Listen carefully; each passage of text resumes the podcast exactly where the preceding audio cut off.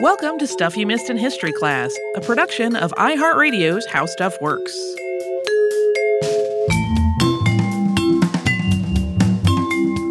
Hello and welcome to the podcast for another Casual Friday chat. I'm Holly Fry. And I'm Tracy V. Wilson.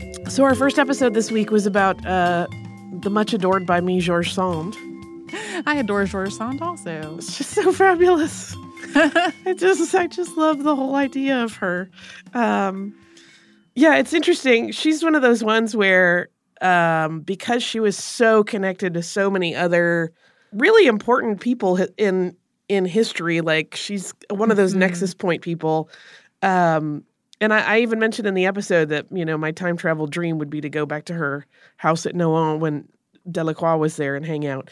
Um, but it, it is we we talked about it on the show several times that her life was a very full and rich one. She did not shy away from adventure. She was very um very much a social butterfly. So like it was shockingly difficult to kind of pick through and be like, okay, these are the key things we have to discuss. Mm-hmm. And then figure out like what other things you can include that flesh that out without it getting overly complicated it's tricky.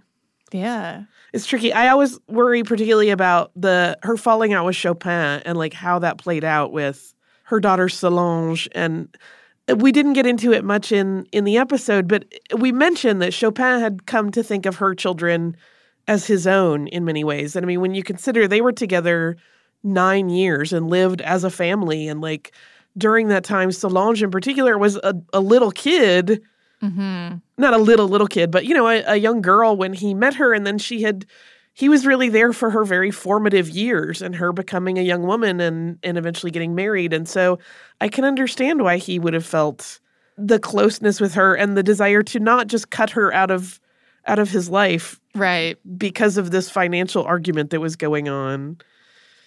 And then I think about how George Sand felt so completely betrayed by all of that, yeah. which is fascinating. Well, and I, I feel like that's um, a scenario that that has been played out throughout history, including today. Like I for sure know people who, like maybe they had uh, been divorced but had a child and uh, had a relationship with someone else afterward that became like a parent for their child, and then when that relationship ended, like what that meant for their relationships with each other and their family unit that had existed like yeah it's a um a complicated thing right the mix the blending and and separation of families creates some very very specifically odd tensions that mm-hmm. are are different and because everybody involved has loved one another at some point presumably if they have reached a point of argument where they feel that they don't want to be around that person anymore there is so much depth of hurt feeling that like I think it's impossible to untangle any logic out of it. Mm-hmm. Like you mm-hmm. can't figure it out. So I I think probably there is a, a, tendency on some people's part to sort of vilify George Sand in all of that and be like, what a terrible mother. But clearly she and her daughter had a very volatile relationship anyway. Um, you know, they butted heads now and again, and she probably felt very hurt by the whole thing. Oh, for sure. And it's worth remembering that her son-in-law did pull a gun on her. Like there, yeah, there, there are factors in there. Um, There's a lot.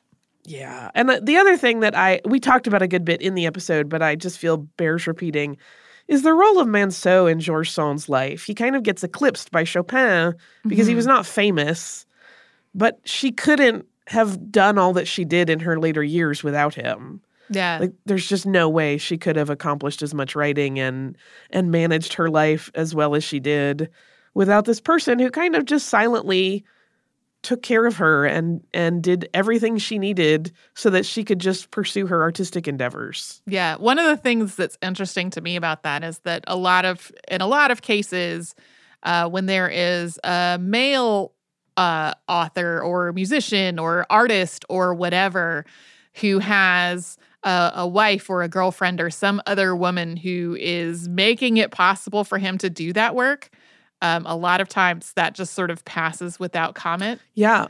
But like not so much the case with George Sand because the gender was yeah different. Yeah, and it's one of those things I think it's easy for people to forget that uh, in a relationship like that where one person is is pursuing creative endeavors or or just, you know, leads a, a very demanding life and the other person is maybe, you know, running house and home. Like that is serious labor Mm-hmm. to manage all of the day-to-day affairs of a person who is like that. Uh, so I I hate that it goes unsung for anybody. Yeah. It is also unique in the, like you said in the case of George Sand because uh, probably at her in the 1800s there were not a lot of cases like that where Not as many, now where the man would be like, "No, no, I will I will just take care of you and be your be your I don't know that he uh, could be categorized as her muse, but Yeah. uh you know, be the be your support system. I got you. Yeah. You uh you hear a lot more about um like prolific women writers. You hear a lot more about uh ones who were single for most of their lives. Um like that's that's been a common theme in previous episodes. Uh you don't hear as many historical stories about supportive male partners who made their work uh that made their work possible. Yeah, I mean, it's very telling that when her son was like, he's got to leave, she's like, all right, Yeah. I'm going with him. Um, it's interesting to me that that was the the choice they went with rather than like digging in and fighting over Nohant. It was just Mhm. like, all right, then we'll both leave. we'll just go. Yeah. Yeah. George Sand. Uh, who doesn't want to wear frock coats? I just don't even know. Yeah, it's um there was a, a meme floating around, I think Twitter at some point recently that was like, what is your very specific fiction trope? And mine was like woman writer who lives in defiance of the norms expected because of her gender. Uh, which has just been like I've researched several episodes for the show that have been along that theme, um, but this one was yours. Yeah, and because she did live so large, she's just a fascinating creature. Yeah, I suspect she'd be great fun to hang out with. And I just, man, I have to admire her hustle. Like the fact that she would be entertaining people, finish a party at like three or four in the morning and be like, well, I got to go write my 20 pages for the day. What? Yeah, it's I can't. As someone who has done National Novel Writing Month, I think five times, the idea of maintaining maintaining like that level of productivity just forever, uh, Decades. yeah, yeah, not even Decades. within my scope of reality. I get exhausted writing an episode of this show every week. I can't imagine doing 20 pages a day every day. And as a consequence, she in some ways felt like while other people lauded her as being a genius, I mean, Balzac talked about like she is the best writer living and anybody that doesn't recognize that is an idiot. Um, but she kind of just thought like I'm just grinding, man. I'm not even Yeah. she didn't think she was making art. She just thought she was making commercially accessible content for people because Mhm. she had to keep supporting all of the people in her life that that she was paying for their support. And so she didn't she wasn't precious about her writing at all, it seems. right. She was just churning it out. So she didn't think of herself in that that way of like I'm a I'm a genius. I'm know, Yeah. this- I'm making this amazing. She's like I'm just making stuff that I got to sell. I got to make money. She was all hustle. Yeah. Uh, so our other episode this week A bit of a gear shift. a, a total gear shift from that because uh, it was a six impossible episodes. Folks who really have been listening to the show for a long time and love those um, had remarked that it had been a while since we had done a six impossible episodes, but our live show in Gettysburg last summer was like six impossible episodes in disguise. It was 100% researched and written in the same way as Six Impossible episodes are, but I didn't call it that because I didn't think people walking down the street in Gettysburg who saw it on the like the poster would know what Would that meant. understand, right? So I just didn't call it that. Um, the way this one came about, uh, two things happened. One is because I cannot add, I had thought that this year was the 50th anniversary of the Greensboro lunch counter sit ins. It's the 60th. Uh, but I had flagged that as an episode, like with it in my calendar in big capital letters, like by February 2020, do this thing. And then I was like, oh, it's actually the 60th. That's still fine that it's the 60th. Whoops. Uh, but like I had had that written, like penciled in for months and months. Um, and we were in um, Washington, D.C. last year um, for a show at the National Gallery of Art. Mhm. And uh, whenever I'm in Washington, D.C., if I have time, I try to get to a, a museum, um, usually one of the Smithsonian museums, because that's usually convenient to where we are, but it depends. Um, this time, um, I went to the Museum of the American Indian. And one of the things that I saw was a brief thing about the fish-ins. And when I, I was like, oh, we should totally do an episode about that. And when I got back to my desk, um, as I was doing my preliminary search on things, I was like, oh, I'm not sure if this will uh, be enough for a whole episode. And I was like, oh, what if it were a companion piece to the Greensboro lunch counter thing? Um, and so we could have the Greensboro lunch counter, other sit in movement episode, and then this six impossible episodes. I very easily found the other five things to go in the six impossible episodes. And then when I got into more thorough research about it, I was like, okay, this fish in movement could have been a whole episode by itself easily. but at that point, I was too far into it to be able to walk it back. Um, especially the the legal angles of all of it. Like there were so many court cases and so much going on in terms of uh, legal arguments and taking things to court. Like that could have been um, an episode on its own.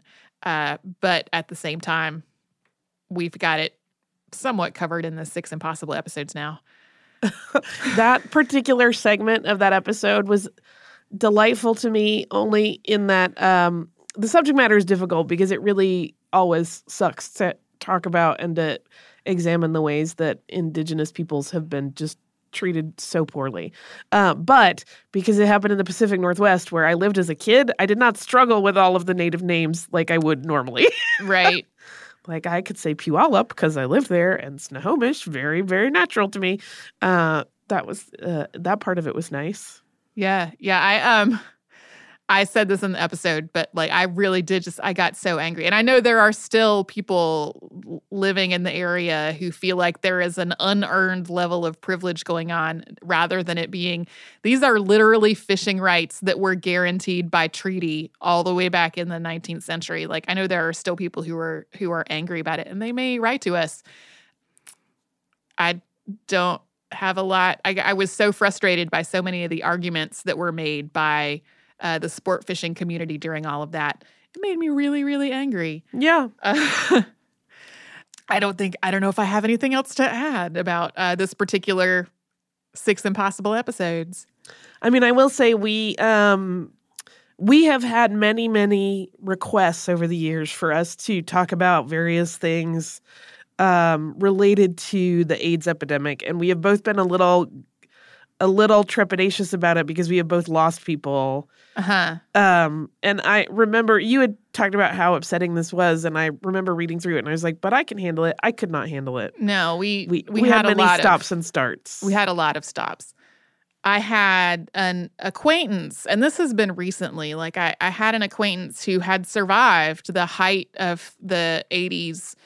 Um, and then in much more recent years, um, lost his job, lost his insurance, lost access to his HIV medication, and was so ashamed about being HIV positive that he didn't tell anyone. And nobody knew that anything was the matter until he was in the hospital with opportunistic infections.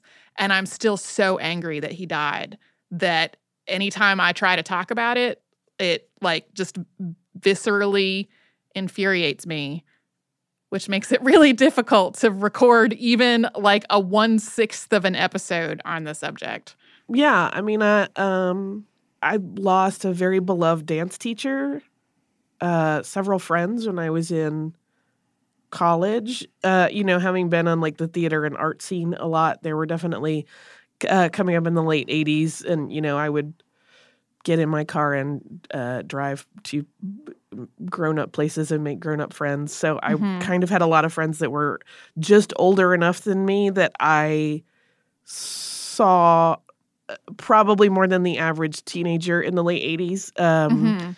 of people who were struggling and dying as a consequence of some of these these slowdowns that were being protested in in the ACT UP movement and continue to be and it's one of those things too that like i I'm glad that you specifically called out that this is something that is ongoing and that ACT UP is doing these these protests even today to be like this is not history. There are still people living with AIDS today that need supportive assistance that need additional education. I mean, we've done so much in the medical community in some ways, but in other ways there is still this now there's almost like a weird second wave of stigma of like Mhm. I thought I thought we fixed that. No. Like among people particularly that did not grow up in in the 80s. Yeah. Um I mean, I do AIDS walk every single year and have for I don't even know how many years. And it's like there are still people telling their stories about how they you know, uh contracted HIV through a variety of ways that they weren't even aware of, you know, were possible at the time because there is a gap in education in some ways Yeah. because people think it's a historical event and not an ongoing thing. But also there are still people that are are thriving and living with HIV and uh, but they still need support in some ways. So I it is a cause very near and dear to my heart. Consequently, very hard to talk about this ugly ugly part of our history. Yeah, we um we stopped uh more times in that one sixth of this episode than I think we've had to stop for anything else in recent memory. Yeah. Yeah. Uh, Uh, so anyway, that's also why when I I I didn't do the episode in strictly chronological order, um, because I didn't want that to be the note that we ended on, even though it was really a really important note. Uh, I didn't want it to be too early in the episode because I didn't want it to be overshadowed, and I didn't want it to be the last thing that we talked about because I wanted to end on a note that did not feel quite as uh, devastating as that one. Did. yeah. Anyway, uh, I think that's that's what we had to talk about today. So, if you'd like to write to us about this or any other podcast, we're at historypodcast at iheartradio.com. If you have sent us something to the other old email address recently, we probably got that too. Uh, we just aren't able to reply to everyone um, frequently. So, uh, that's our email address. We're also all over social media at Missed in History, which is our Facebook, Twitter, Pinterest, and Instagram. And you can subscribe to our show on Apple Podcasts, the iHeartRadio app, anywhere else you get podcasts.